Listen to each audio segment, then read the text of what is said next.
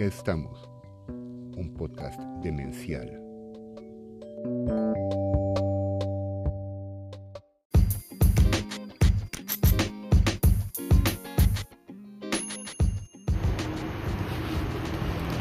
Pues acá estamos de nuevo. Acá estamos. Acá estamos desde Terraza. Un saludo a cada uno de ustedes. Gracias a Terraza a la, Monrovia. la Terraza Monrovia por prestarnos sus instalaciones. Y pues vamos a arrancar. Hoy me siento bloqueado, ¿eh? O sea, porque previo a, a, nuestro tema, que es el poder y, y, pues claro, para hablar de poder, pues tenemos que recurrir a, a Foucault. Esto, el previo nos llevó a hablar de, de la educación, ¿no? O sea, ¿cuál, en, en, qué, ¿en qué momento se encuentra la educación? O sea, y ahora vamos a dar una postura al respecto desde, desde David, David Yáñez. Un gusto nuevamente poder compartir un café acá. Muchas gracias igual.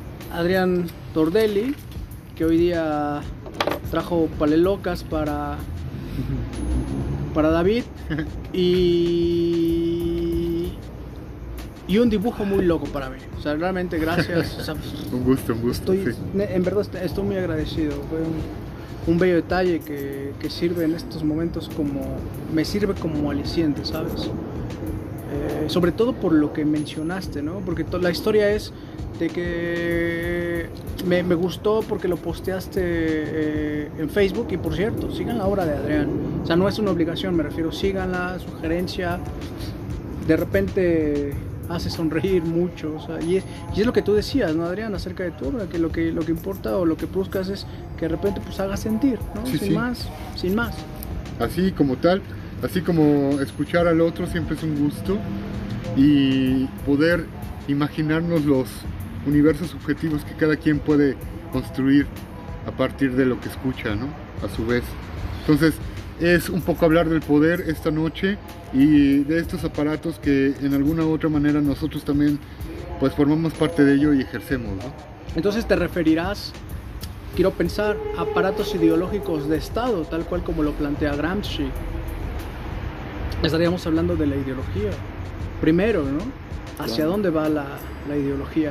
Entonces, entonces, quisiera pensar, o más bien iniciar yo al respecto de, ah, bueno, me presento, cuando hablo de yo, eh, quién sabe, ¿no? Es como cuando alguien va y toca y a la puerta y dice, ¿quién? Yo. Pues, no, pues quién soy ¿quién yo. sabe, no? Pues, ¿quién? Aaron Bruno. Quisiera comentar, comenzar con, con un ejemplo que me parece eh, bastante, bastante lindo, bastante ilustrativo, que, que de repente es bastante complicado para algunos, pero no entiendo por qué. O sea, me deja perplejo, me deja conmocionado. En este momento creo que hablo desde, desde una conmoción.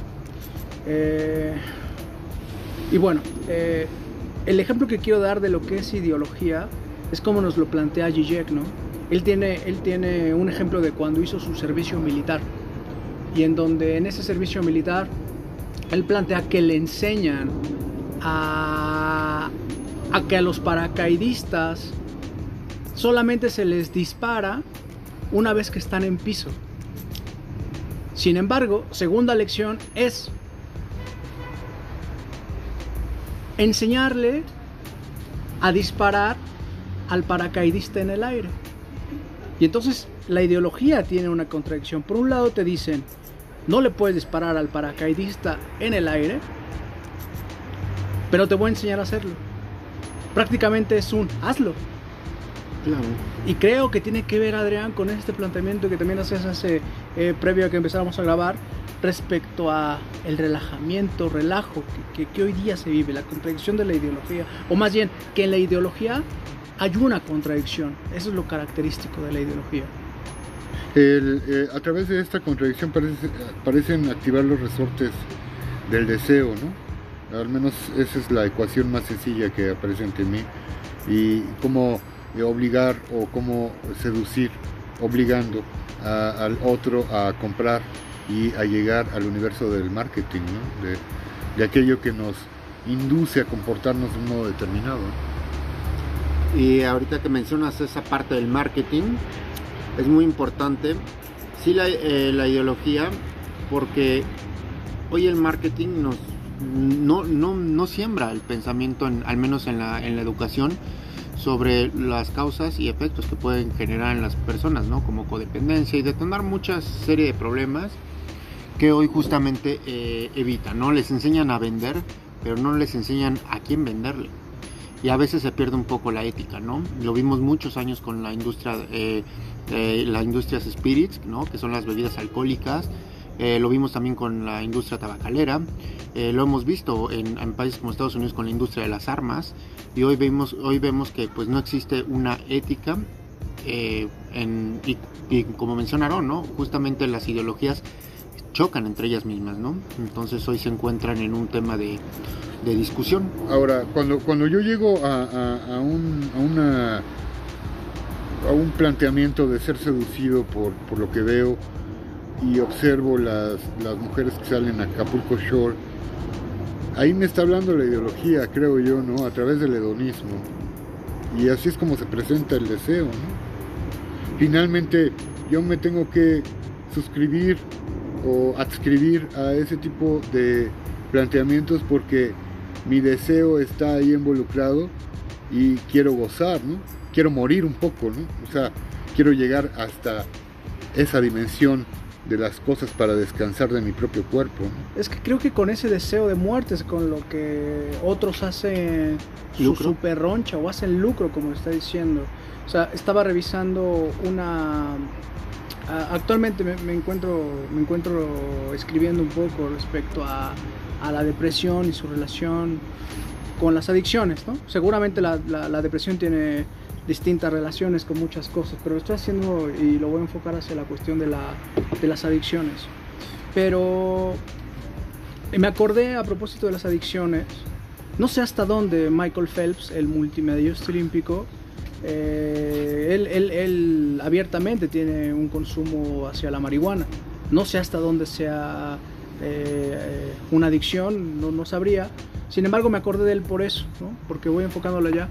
Y este hombre en una entrevista, eh, en varias entrevistas, ha, referido su, su tendencia hacia la depresión. Y si recuerdo bien, en una entrevista que salió en un periódico, que es en El Sol, El Sol de México, eh, que, que, comparte una, una periodista de deportes, Katia López, ella, ella comparte esa entrevista de Phelps en donde dice que él eh, se aventaba a la, alberca cuando escuchaba pelear a sus padres, con la finalidad de no escuchar. Y entonces, una vez en la alberca, es ahí en donde pataleaba. Es decir, ponía esa tendencia destructiva, pero al servicio de la vida, ¿no? Hacia, en una cuestión del deporte.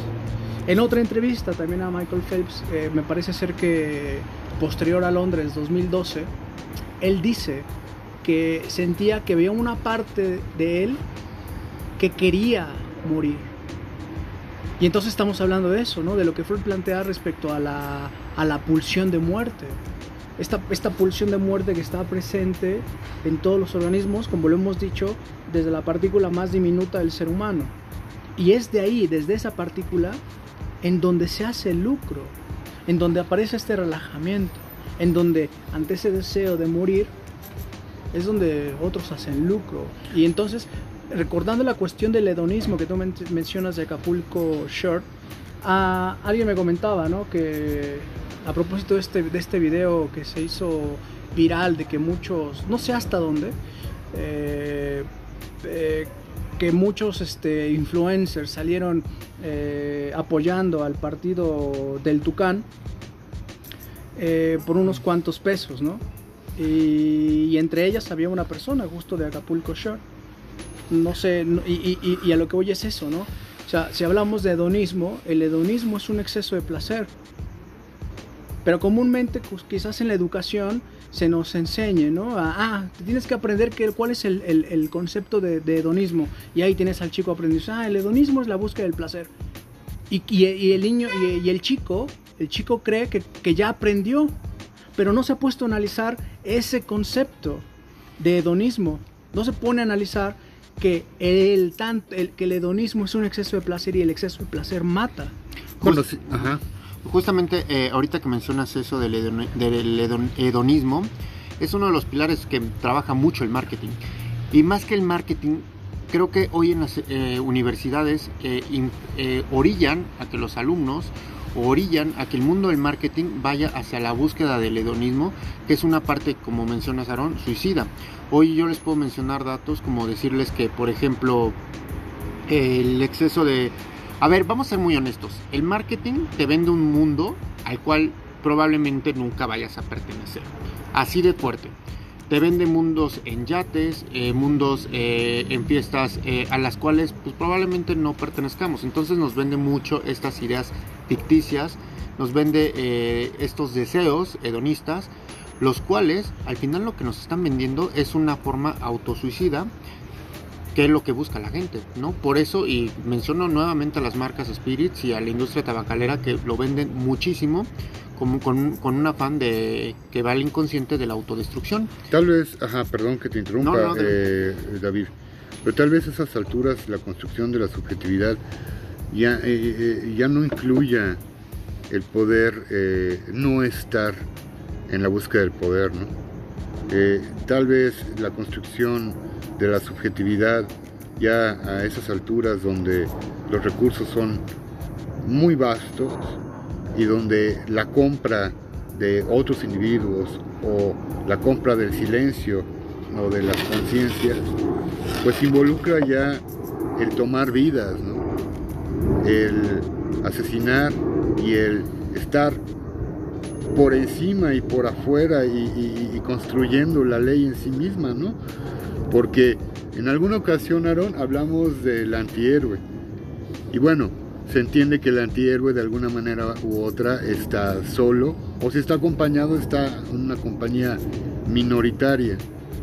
Pero cuando hablamos del poder y de que el poder está por encima de la ley, ya estamos hablando de una construcción de la subjetividad que tal vez tenga que ver con, con ya, no, ya no experienciar la muerte como algo ajeno que puede ser transgredido, sino como algo habitual y que no importa tomar la vida o caminar por encima del cuerpo de otro. A ese nivel parece ser que se dan las cosas.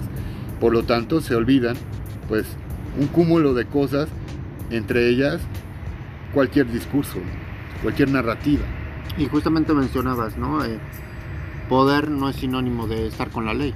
A veces se puede tener el poder, pero no estar con la ley. O se puede tener la ley. Y bueno, aquí vuelvo a citar a Foucault, ¿no? Eh, al final el poder se ejerce, ¿no?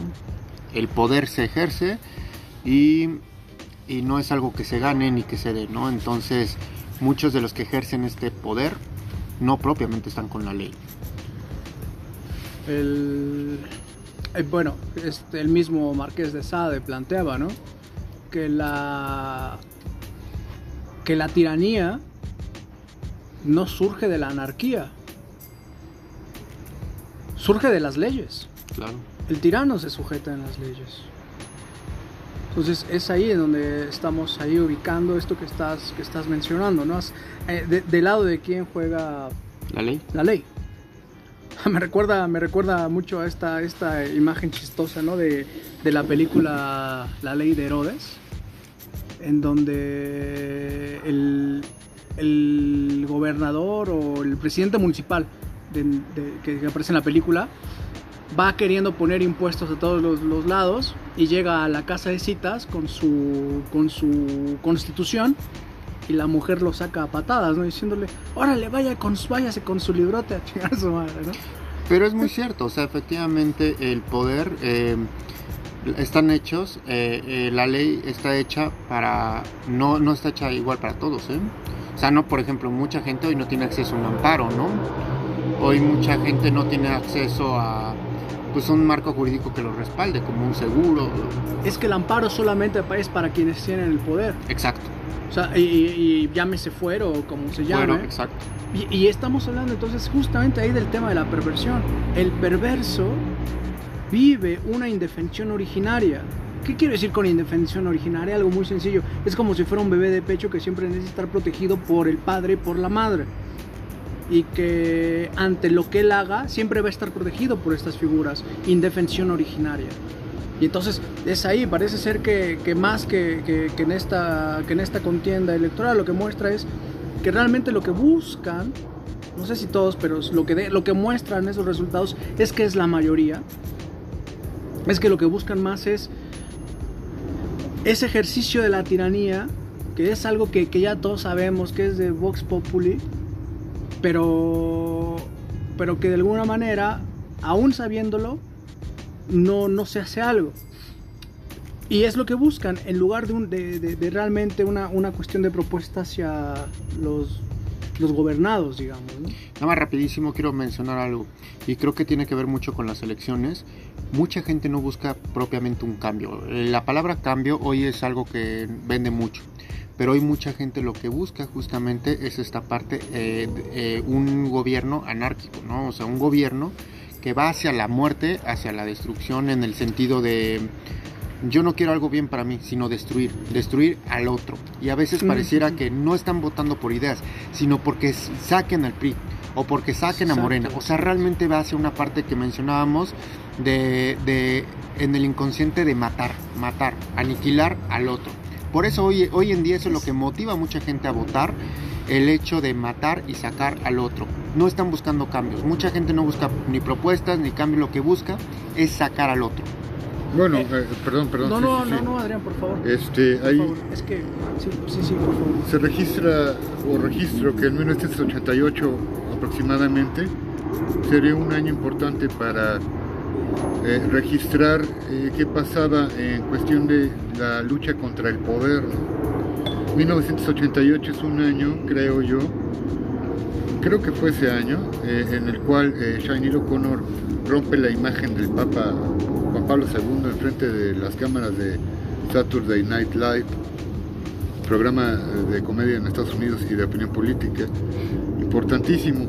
Eh, ¿Por qué digo esto? No? Porque bueno, se ha mencionado a Rage Against the Machine y, y al STLN, por ejemplo. Eh. Se ha mencionado a Bukowski, se ha mencionado a Foucault. Y parece ser que en eh, toda esta tradición de eh, estar en contra de el poder, eh, pues aparece pues toda esta gama de personajes, ¿no? Desde el Marqués de Sade hasta eh, pasando por eh, el Nirvani que se voló la cabeza hasta llegar a, no sé, consideraciones que tienen que ver con, con las Pussy Riots, ¿no? De tocar eh, mujeres desnudas o, en una iglesia en Rusia. Y que se ganaron la cárcel.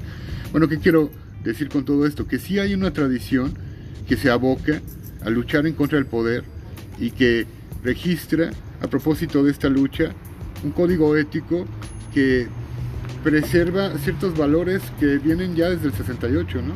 Desde 1969 aproximadamente, y que parece ser, parecen haber sido validados por una revolución fracasada, ¿no?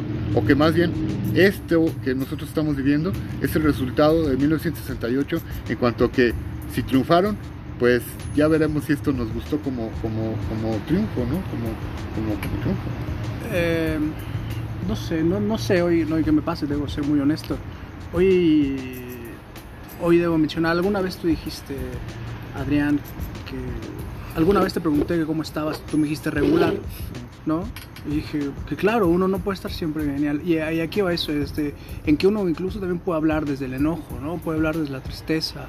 Y en este momento creo que lo, lo, lo que voy a decir lo digo desde la rabia, desde el rage, ¿no? Desde, desde uh -huh. ese lugar.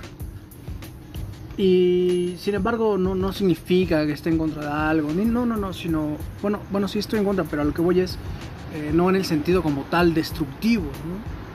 sino la propuesta que le hace Freud a Einstein de todo lo que, todo lo que, está, lo que se trabaja a favor de la cultura es trabajar a favor de la vida. Y entonces, esto, digamos, esto que estemos haciendo, escuche quien lo escuche, es una propuesta cultural, ¿no? Entonces lo hago desde ese sentido y incluyo la rabia, una propuesta cultural. Creo que con esto que, que, dijiste hace un momento respecto a que no se buscan propuestas, mira, también quiero decir esto, no, no, quizás para que no suene trillado, y lo que dije hace un momento es, es, es sabido, pero no se trata de dejarlo ahí, ¿no? Y entonces, el, el análisis que, que, puedo hacer respecto a lo que estás diciendo y lo que dices tú de que no buscan, sino es esta cuestión de matar, de eliminar al otro. O sea, no se trata de, de quién me brinde mejores condiciones o, o, mejores oportunidades, sino de ese eliminarlo, sacarlo, matar. O sea, entonces, si, si estoy, estoy totalmente de acuerdo en eso, no en que se haga, sino en la no. cuestión de, de, de, tu postura, porque entonces no hemos aprendido nada de nada. ¿Y a qué, a qué voy? ¿No es lo que hizo Goebbels? Exacto. No es lo, y, y, y, a qué voy? voy? a ser más, más específico a no es lo que hizo Goebbels. Goebbels, el ministro de propaganda nazi, lo que hizo realmente también fue eso, ¿no? Sabiendo que lo que buscaban los, los, este, los alemanes era una raza superior, es lo que les ofrecen. Sin embargo, en el documental que estábamos hablando la ocasión pasada, Máquina de Felicidad, hay un fragmento en donde él dice, sería mucho más fácil atrapar a los alemanes por medio de las armas, sin embargo, sería mucho más fácil, sin embargo es mucho más fructífero hacerlos, hacerlo por medio del corazón. Y el corazón es una forma simbólica del amor.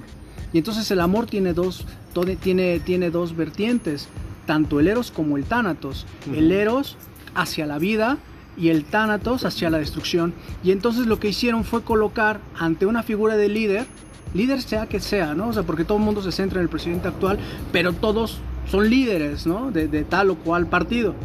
Y es lo que están haciendo, colocar el eros hacia la figura líder y el tánatos hacia la destrucción del otro. Y es lo mismo que hicieron el, el, el nacionalsocialismo con los judíos. Colocaron el eros hacia Hitler y el tánatos hacia la postura diferente. Y entonces aparecen estos, estos memes absurdos en donde se paran eh, y, y, polarizan una vez más la, la ciudad, haciendo referencia a que no haya consenso con nada. Entonces es decir, estar en contra, eliminar al otro, poner el tánatos ante el otro, ante la gente. Pero es que esta relajación es necesaria eh, que se dé ese movimiento, porque si no hay enemigo, no hay forma de preservar eh, lo que tanto estamos eh, tratando de cuidar, que es justamente es la dimensión de la libertad. ¿no? Entonces, al haber libertad, supuestamente a nivel popular, pues hay relajación. A ver, yo sí quiero aquí nada más poner un ejemplo. Eh, yo estoy de acuerdo si va a haber una revolución. Revolución es cuando hay un cambio total de pensamiento. Eh, aquí, por ejemplo, en México tenemos la idea de que vivimos una revolución mexicana. No fue una revolución mexicana, fue una revuelta que al final no se ganó nada. Si hubiera habido un cambio, como en el caso de la, eh, vamos a llamarle, de la Revolución Francesa, donde sí hubo un cambio, o, cambios donde hemos visto que han sacado la monarquía, ahí lo entiendo, ahí sí vale, ahí sí creo, Adrián, que sea necesario.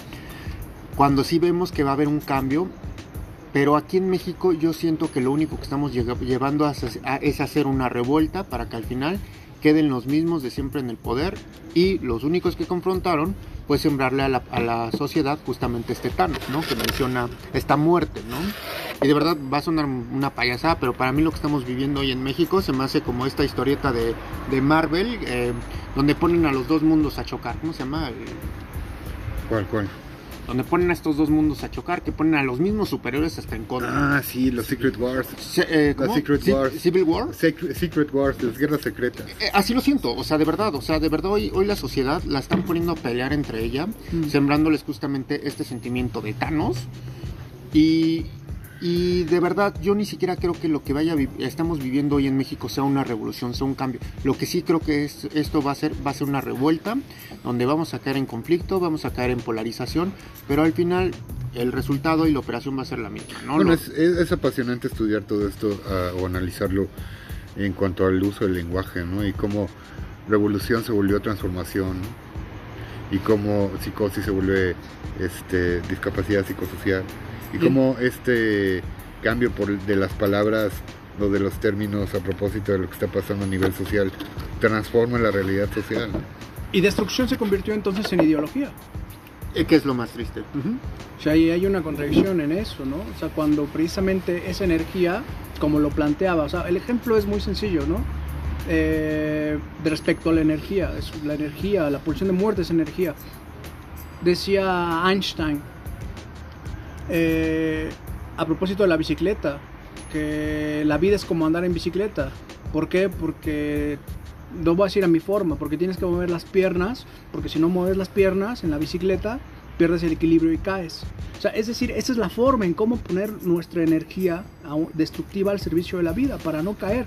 Sin embargo, ahí es en donde aparece la ideología, o sea, esa energía que todos tenemos puestas al servicio del líder y el líder de alguna u otra forma te está orillando a destruir al otro. Entonces, insisto, parece ser que no hemos tomado noticia del, genocidio y de las, formas fascistas del nacionalsocialismo. Y entonces, quiero, completar eh, esto, que, esto que estoy planteando, como digo, desde la rabia y un suspiro atravesado. Eh, Hitler, esto, esto viene en Schatzmann, en el asesinato del alma, Hitler habla de acostumbrar a los niños a las posturas erectas. En el estado del pueblo, el ejército ya no será obligado a enseñar a los muchachos a andar erguidos y a estar firmes. El ejército no tendrá que encargarse de ello porque ya lo habrán hecho las familias y especialmente las escuelas. Y ahí está el tema que nos lleva a la educación. ¿Qué se está transmitiendo en las escuelas? ¿Polarización? destrucción, ¿qué se está transmitiendo? Me refiero a las escuelas en general, ¿no? Primaria, secundaria, preparatoria, universidad, maestría, doctorados. ¿Qué es lo que se está enseñando? Bueno, bueno, yo, yo ahí sí tendría que, que, intervenir un poco y hablar desde mi experiencia, ¿no? Y, ¿Y qué es lo que se enseñaba en los tiempos en los que yo me pongo a pensar en ese asunto? Pues cuando yo fui estudiante lo que se enseñaba es que había una realidad y la realidad era la relajación y había algo impuesto, algo que era o que participaba más de un, simulacro, que eran las clases. Entonces en las clases había que aparentar estar como si estuviéramos en la relajación, ¿no? Y en la relajación había que echar eh, mano de ciertas armas que, o herramientas que justamente eh, la otra parte pues otorgaba en cuanto a, a convivio social, ¿no?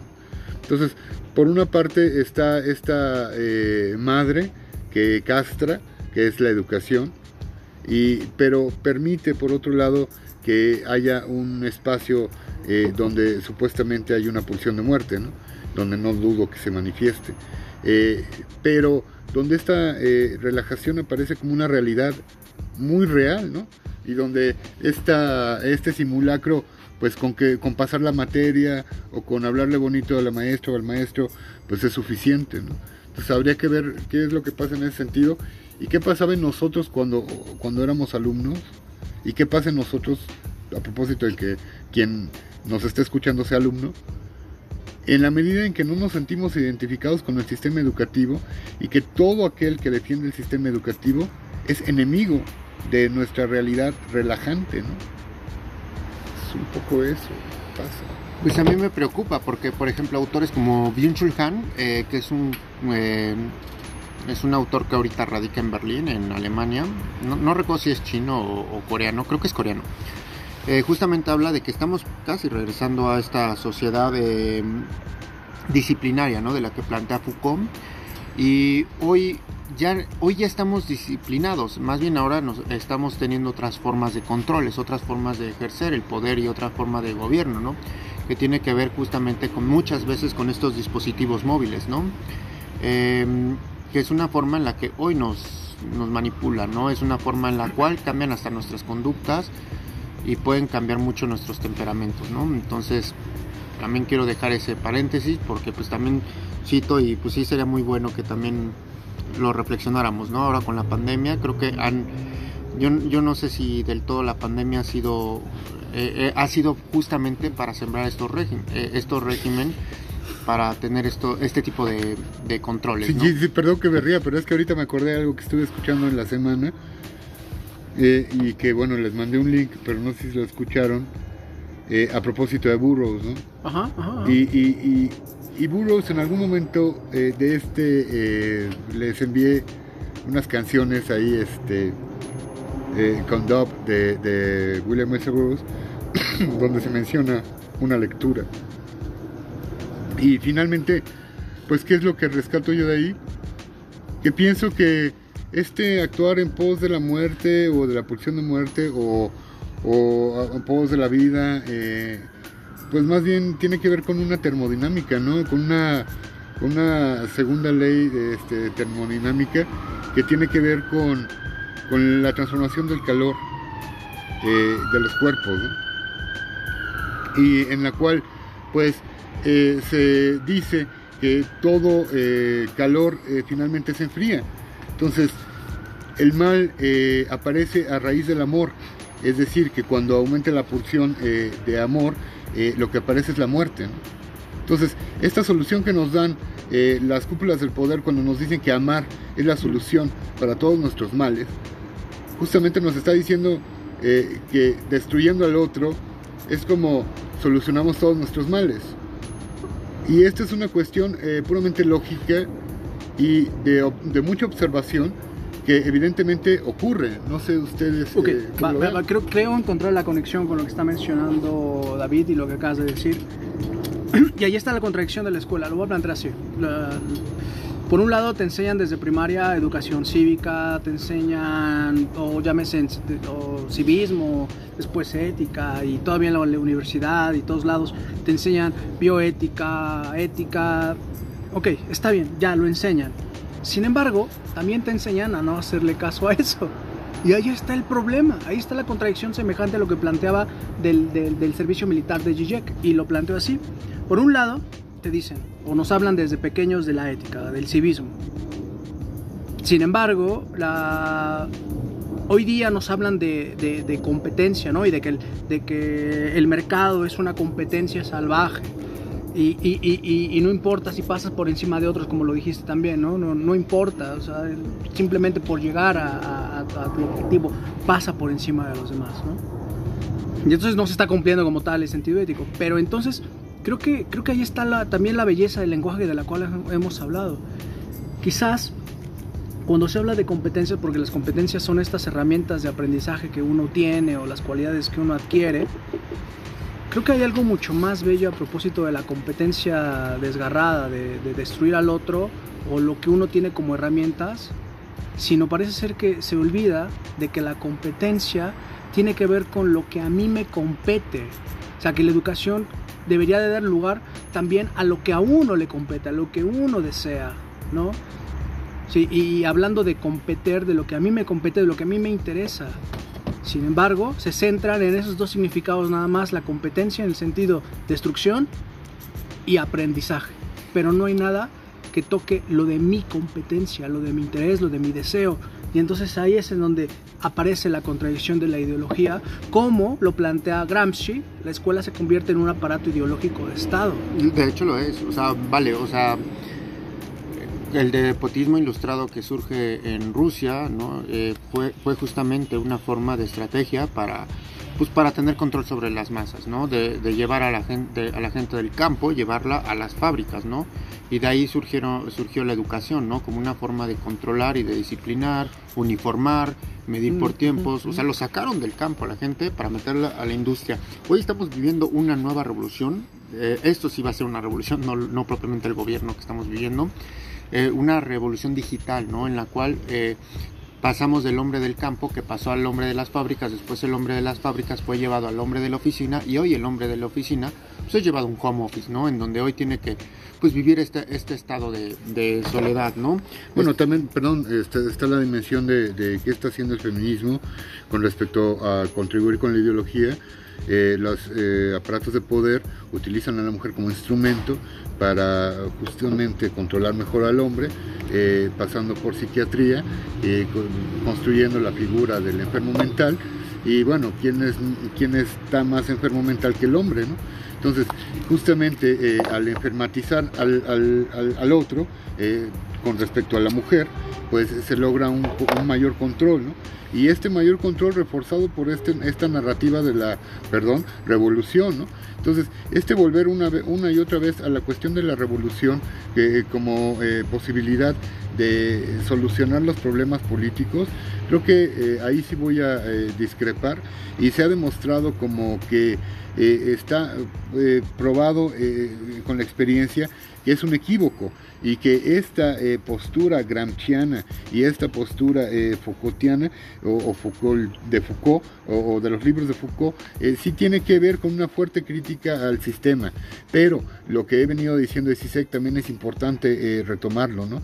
No queda muy claro cuál es el plan de acción a llevar a cabo una vez se reconoce la ideología, una vez los aparatos telepáticos están sobre el individuo y el virus como lenguaje, como lo decía Burroughs, está aplicado sobre la persona, no hay modo en el que el ser humano, a pesar de que existe el análisis y a pesar de que existe la fuerte crítica por parte de la contracultura o de la oposición política por vía de lo eh, post-académico, no existe eh, una postura claramente eh, determinada en la cual podamos actuar, como dice el esquizoanálisis, en algún momento nos, nos, volvamos una revolución molecular. No, no creo que eso, disculpen, vaya ocurrir. ¿no?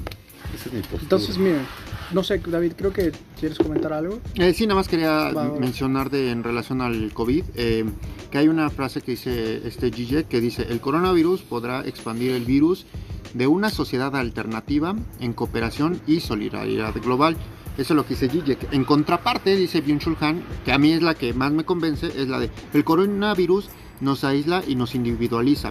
La solidaridad eh, consistente en guardar distancias mutuas, no solo solidaridad, el capitalismo regresará aún con más fuerza, ¿no? Entonces aquí habla justamente de también quiero que analicemos esto porque yo sí creo que hoy nos están orillando justamente a este aislamiento, ¿no? Y a este consumismo, ¿no? Que consiste en, esta aniquilación, ¿no? Bueno, eh, perdón, este, abusando un poco, ¿no? Eh, ahorita estoy pensando un poco en que entre nosotros existe una dimensión inconsciente en nuestro hablar y, eh, en nuestro recibir el mensaje, pero que tal vez eh, forzando un poco la figura, en la virtualidad está ocurriendo un inconsciente virtual o un inconsciente más del inconsciente que ya está ocurriendo. Sí, que es el offline, el offline y el online, ¿no? Ah, mira, mira, surge esto. Sí, sí, sí. Entonces, eh, comparte un poco de ello. Pues sí, tiene que ver mucho con esta parte de, de, que hoy las personas están viviendo otra realidad. Eh, pareciera que hoy la realidad virtual es más eh, lo que es la persona, porque hoy los, están aislando, ¿no? Justamente como menciona Pion Chulhan, ¿no? Hoy la persona está siendo aislada y bueno, creo que eso, eso es lo que a, las personas le, está dando más peso, ¿no? Esta, e, este este aislamiento, ¿no? Entonces hoy nos encontramos como diría este autor eh, Lipovetsky, ¿no? Que dice que hoy vivimos en una sociedad con mayor número de contactos, con más conexiones, pero una era también en la que somos más solitarios, en la que estamos más distantes. Tenemos a lo mejor 5.000 amigos en redes sociales, pero realmente no tenemos un verdadero amigo, ¿no? Entonces, a ver, ¿no es también Zizek quien plantea a propósito de este mundo virtual, no sé si llamarle este mundo inconsciente, o si no más bien ese da lugar al inconsciente. lo virtual da lugar a, la, verdadera personalidad, al inconsciente, como lo estás diciendo. Y el ejemplo sería, o sea, desde Zizek también. O sea, él, tiene, hace la observación de que la persona en, sociedad eh, puede ser la, la, más tranquila, la más tímida, pero en el mundo virtual se puede convertir en el, mal, en, el, más cruel sádico. Y lo digo también en este sentido. O sea, en el más cruel sádico porque es ahí en el mundo en donde aparece la venta de, órganos o la venta de drogas y en lo social es la persona más respetable que puede ser y en el mundo virtual es, es, un, es un sádico. Entonces aparece, ¿no? Más bien eh, el mundo virtual está dando lugar a esa verdadera personalidad. Es que justamente tú lo mencionas, es un inconsciente que está más, más, activo y presente, porque en Internet... Más bien, quiero, quiero yo, más bien el mundo virtual le da lugar al inconsciente. Es ahí en donde se manifiesta de forma libre lo que en sociedad está censurado. Porque en Internet todos podemos ser lo que queramos ser. En Internet, eh, en estas plataformas, podemos hablar de de éxitos, mostrarnos. Es más, nos podemos poner con filtros, ya para no hacerla para alejarnos, ¿no? Eh, hoy una persona eh, altera su realidad con filtros, ¿no? Eh, va a un lugar turístico y en lugar de disfrutar el, espacio, el lugar, la arquitectura, lo, modifica. ¿Por qué? Porque ya su realidad no es suficiente, la tiene que alterar poniéndole filtros, dejando de vivir el momento, ¿no? Entonces creo que en Internet podemos ser los que queramos ser y ese es el grave problema porque hoy nos encontramos con sociedades que pues hablan de consumo, ¿no? Pero te... Eh, pero impera el, individualismo, ¿no? Bueno, pero eh, escuchando todo esto un poco, si uno quiere descansar de todo esto eh, y no caer en la pulsión de muerte, pues uno tendría que recurrir a, a, Beckett, a una novela que se llama Compañía. Samuel Beckett. Sí, y ahí es donde aparece esta dimensión de la subjetividad como dimensión total de uno mismo. Cuando el exterior al uno mismo que cree ser eh, o que cree uno ser, eh, pues aparece desvirtuada y, agresiva y simplemente no habitable. ¿no? ¿Saben algo? Sí. sí, quiero dos cosas. O sea, por me, me hace, me mueve Gramsci en este momento. O sea, Primero, lo, primero que tengo duda a partir de la compañía, ¿no? que justo es lo que estamos haciendo en este momento. Y, creo que eso me responde un poco a lo que iba a preguntar. Yo les planteo qué es. Pero esta compañía es lo que, lo que nos permite expresar esta subjetividad y, quizás no darle rienda suelta a esta, pues, a esta cuestión de pulsión de muerte, ¿no? Que quizás podemos decir, ah, ese día me reúno con estos locos y podemos hablar y uno ya está pensando en eso, ¿no?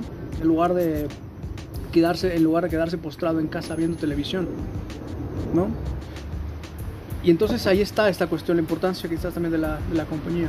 Pero, pero ahora quiero pasar a hacer un paréntesis a eso y pasar a lo que quería decir respecto a, a, a, que la persona en el mundo virtual puede ser realmente lo que es. Y entonces a mí me, me, llama mucho la atención a propósito de las clases virtuales.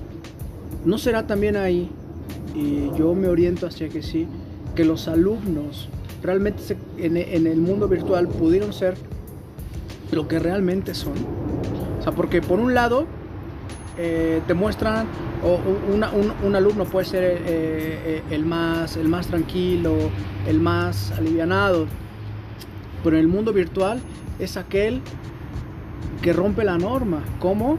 Buscando, los, buscando romper filtros, como pasarse exámenes, no hacer caso a las indicaciones del profesor. O sea, ese mundo virtual permitió que realmente apareciera esa personalidad en las clases en línea. Y, también, ojo, porque también detona lo peor del alumno. Te voy a poner un ejemplo, ¿no? ¿Cuántas veces no nos hemos encontrado con alumnos que uno como profesor los tiene bien medidos y sabes que quizás eh, no entraban a clases, eh, se saltaban las normas pero suben su foto de graduación, ¿no? Como si de verdad hubieran sido unos alumnos extraordinarios, ¿no? Entonces, en internet ideología. y en internet pueden ser lo que ellos quieran y si ellos se quieren venderle al mundo que lo lograron con esfuerzo, con sacrificio y te muestran justamente este lado ficticio, ¿no? Entonces, pues ese es el problema, ¿no? Recién acabo de ver una película de una comedia eh, en la cual eh, es un mundo alterno, no recuerdo el título de la película y no se permite mentir de ninguna manera eh, y los habitantes de ese mundo pues no conocen la mentira. Eh, y, justamente el, justamente el, protagonista de la película eh, se da cuenta de que él puede comenzar a mentir. Entonces, los demás nunca se percatan de que él está mintiendo cuando él miente, porque él siempre dice la verdad. En este mundo donde la mentira no existe. Y parece ser que esto es lo que nos pasa a propósito de la ley de termodinámica, que es esta pulsión de muerte, esta, este perder el calor. ¿no? Entonces, cuando estamos juntos alrededor de eso, eh, ahí depositamos nuestra conversación y nuestra narrativa. Y nosotros participamos asimismo del gran conglomerado que es la gran madre muerte eh, en cuanto a, productora de, de ideología. ¿no? Pero bueno, en ese sentido, yo creo que es eh, una cuestión inescapable, ¿no? Y que todos participamos en ello de una manera o de otra. Ahora bien, eh, Aarón mencionó que el deporte es una manera de, trascender esa situación. Eh, yo mencionaba a Compañía de Beckett. ¿Por qué la mencionaba esa novela? Eh, la, la, mencionaba porque en esa novela se construye la subjetividad como totalidad y creo que esa es un poco la tendencia también que existe en aquellos que actúan ante la cámara o que actúan ser eh, desde la virtualidad siendo lo que quieran ser, ¿no? que finalmente están negados eh, a la realidad. Suena lo de Barbie. Exterior, ¿no? a la realidad eh, frontal que, todos compartimos. entonces es muy difícil construir, por un lado, ser todo lo que queremos ser y por otro lado refugiarnos en el propio uso de nuestro discurso interno. Sí, en efecto. Y entonces, mira, y, pueden aparecer ejemplos más, ¿no? Pero me parece interesante esto, porque lo que estás diciendo me hizo recordar esa frase de Barbie. De Barbie. O sea, sé lo que quieras hacer. El mundo virtual, o sea, realmente uno... Y es que es ahí, ¿no? O sea, no, no, no todo lo que te hace feliz es bueno. O sea, no todo lo que te hace feliz es legal. Sin embargo, a propósito del mundo, del mundo hedonista en el que vivimos, tú puedes, como el alumno aprendió muy bien que el hedonismo es la búsqueda de la felicidad, que diga la, búsqueda del placer, hace todos los medios, incluso ilegales, para alcanzar esa felicidad. Y entonces es ahí donde tenemos un problema. Sé lo que quiera hacer. No, hay veces que no, eso no es posible. Porque estás rompiendo la ley. Y entonces, en ese sentido, ¿no? No, no puedo seguir dando ejemplos de qué sucedía detrás de, en clases virtuales, ¿no? A, a, los alumnos pintándole dedo al profesor, es que se les barría poner, eh, apagar la cámara, o durmiendo mientras, mientras remilgan de que ellos han entregado todos los trabajos, pero de repente también se les va y los ves acostados en la cama o la cámara friseada. O sea, eh, eh, cositas tan sencillas como esas, ¿no? Pero sin embargo exigen algo de lo que realmente no son. Ahí está la, la problemática. Ahora, bueno, una de las problemáticas, ¿no? Pero eh, yo, yo me, pongo a pensar y regreso a lo que menciona este Adrián. Yo, yo, yo en este momento nos vemos y estamos tomando café, estamos disfrutando de una galleta. Y no quisiera, o sea, yo se los planteo porque así me sentí en este momento, ¿no? De que no nos, de, que no convirtamos esto que estamos hablando, cuál sería la, cuál sería lo siguiente, para que no se convierta en una plática de café esto que estamos haciendo y grabándola. ¿no? Yo, yo a mí de repente me, impactó esa idea, ¿no? Eh, ¿qué, qué, más? ¿Qué, ¿Qué, sigue? Porque nosotros podemos estar presentes de todas estas problemáticas, pero quizás a nadie le importe. Y entonces quiero, quiero hacer una, una cita, eh, me, acordé con esto de, de otra cita de Gramsci, ¿no? Y él dice lo siguiente, pido perdón por esto a los maestros, que en condiciones espantosas intentan volver contra la ideología, contra el sistema y contra las prácticas de que son prisioneros. Las pocas armas que pueden hallar en la historia y el saber que ellos enseñan son una especie de héroes, pero no abundan. Y muchos, la mayoría, no tienen siquiera la más remota sospecha del trabajo que el sistema que los rebasa y aplasta les obliga a realizar. Y peor aún, ponen todo su empeño e ingenio, hago un paréntesis, incluso hasta convertirse en botargas, entre, en, aquellas personas que entretienen, ponen todo su empeño e ingenio para cumplir con la última directiva, los famosos nuevos métodos, que no es otra cosa más que entretenimiento, entretener a los alumnos como si estuvieran todavía en, kinder o guardería, están, están tan lejos de imaginárselo, y ese es el problema que plantea. O sea, hay, hay quienes se introducen en esta, en esta función de entretener a los alumnos, y sin embargo, lo que plantea Gramsci, están tan lejos de imaginárselo que contribuyen con su devoción a mantener y alimentar esta representación ideológica de la escuela, que la hace tan natural e indispensable, ya está bien hechora, a los ojos de nuestros contemporáneos como la iglesia era natural, indispensable y generosa para nuestros antepasados hace algunos años. Qué fuerte. Pero es que es muy cierto. Hoy, tristemente, hoy el profesor, en algún momento yo lo comenté eh, en una plática, mencionaba que hoy la tendencia del profesor es hacer un entertainer, ¿no? O sea, hoy el profesor tiene que, luchar contra Sony la... Entertainment. Sí, eh, tiene que ser hoy un entretenimiento Y, y de eso se basa eh, el trabajo del profesor. Hoy las clases, con las clases virtuales pasó a ser un streaming, pero un streaming chapa, ¿no? O sea, un streaming muy, muy de mal gusto, porque lo que ha venido a, a exhibir es que hoy ya no hace falta el trabajo cooperativo, ¿no? Sino hoy, lejos de trabajar en equipos, que hoy el mercado laboral está exigiendo esta colaboración en equipos, hoy los están aislando.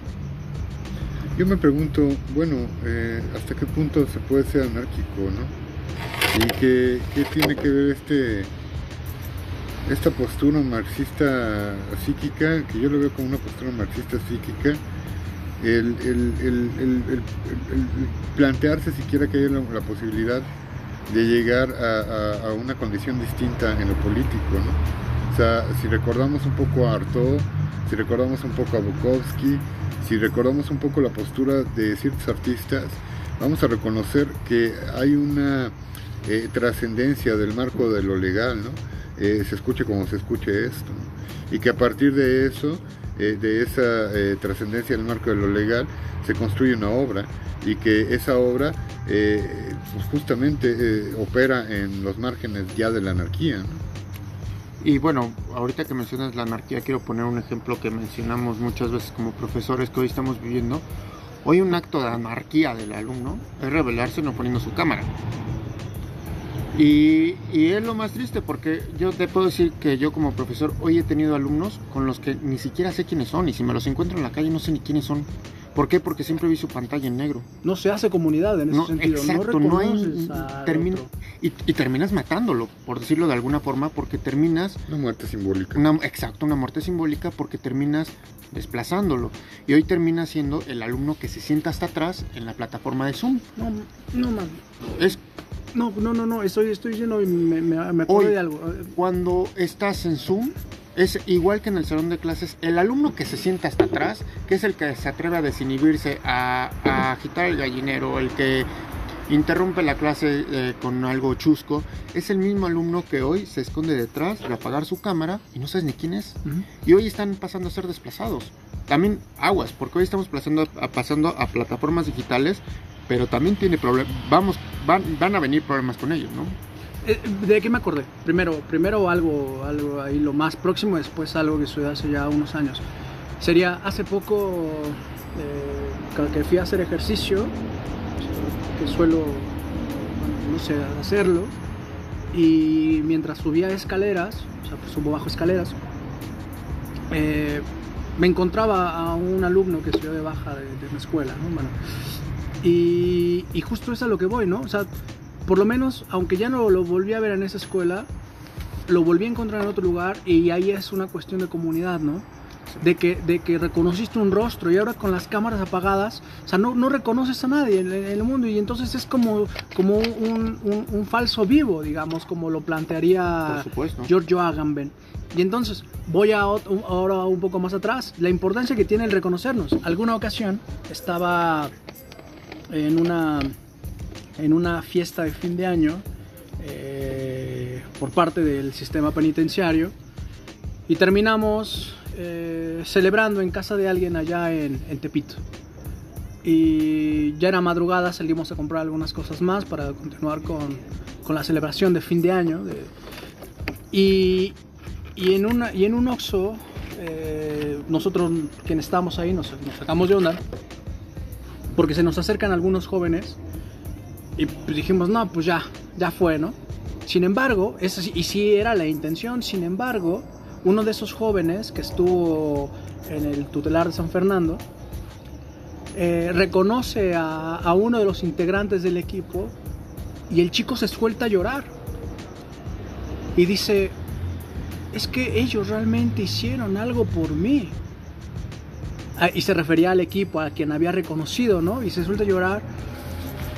Y es en ese sentido en donde hubo un reconocimiento que impidió que eso pasara a lo que estos chicos iban a. que tenían pensado. Terminaron yéndose y, y- y ese chico llorando, diciendo: Realmente les agradezco mucho lo que hicieron por mí en ese espacio. Y se fueron. Y entonces, y, y esta es esta cuestión de, de, de- de- hacer comunidad, ¿no? De reconocer al otro. Y entonces estas cámaras apagadas impiden el reconocimiento de, de quién está atrás. O sea, no estamos haciendo comunidad. Y entonces creo que aquí es en esta, en esta eh, cuestión de mencionar a quien logra escuchar, de importancia de, de reconocer un rostro, no una, no una cámara apagada. Y esto, claro, que tiene un impacto a nivel educativo. Hoy eh, hay alumnos que tienen eh, que llevan una clase con audífonos mientras están comiendo, mientras están a lo mejor jugando en su PlayStation, mientras a lo mejor están escuchando la clase y mientras a lo mejor están eh, haciendo otras actividades. Es que, a ver, una clase no es un podcast. O sea, tienes que conectarte y tienes que interactuar. Porque hoy también el tema, antiguamente los profesores decíamos, por favor chicos guarden silencio. Hoy los profesores decimos, chicos participen.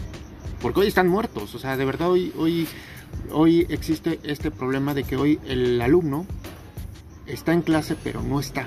Me explico y al final eso se vuelve un problema por esta falta de interacción, por esta falta y sobre todo porque hoy la educación va más a ser una oportunidad de hacer networking y hoy los chicos no lo están haciendo ¿por qué?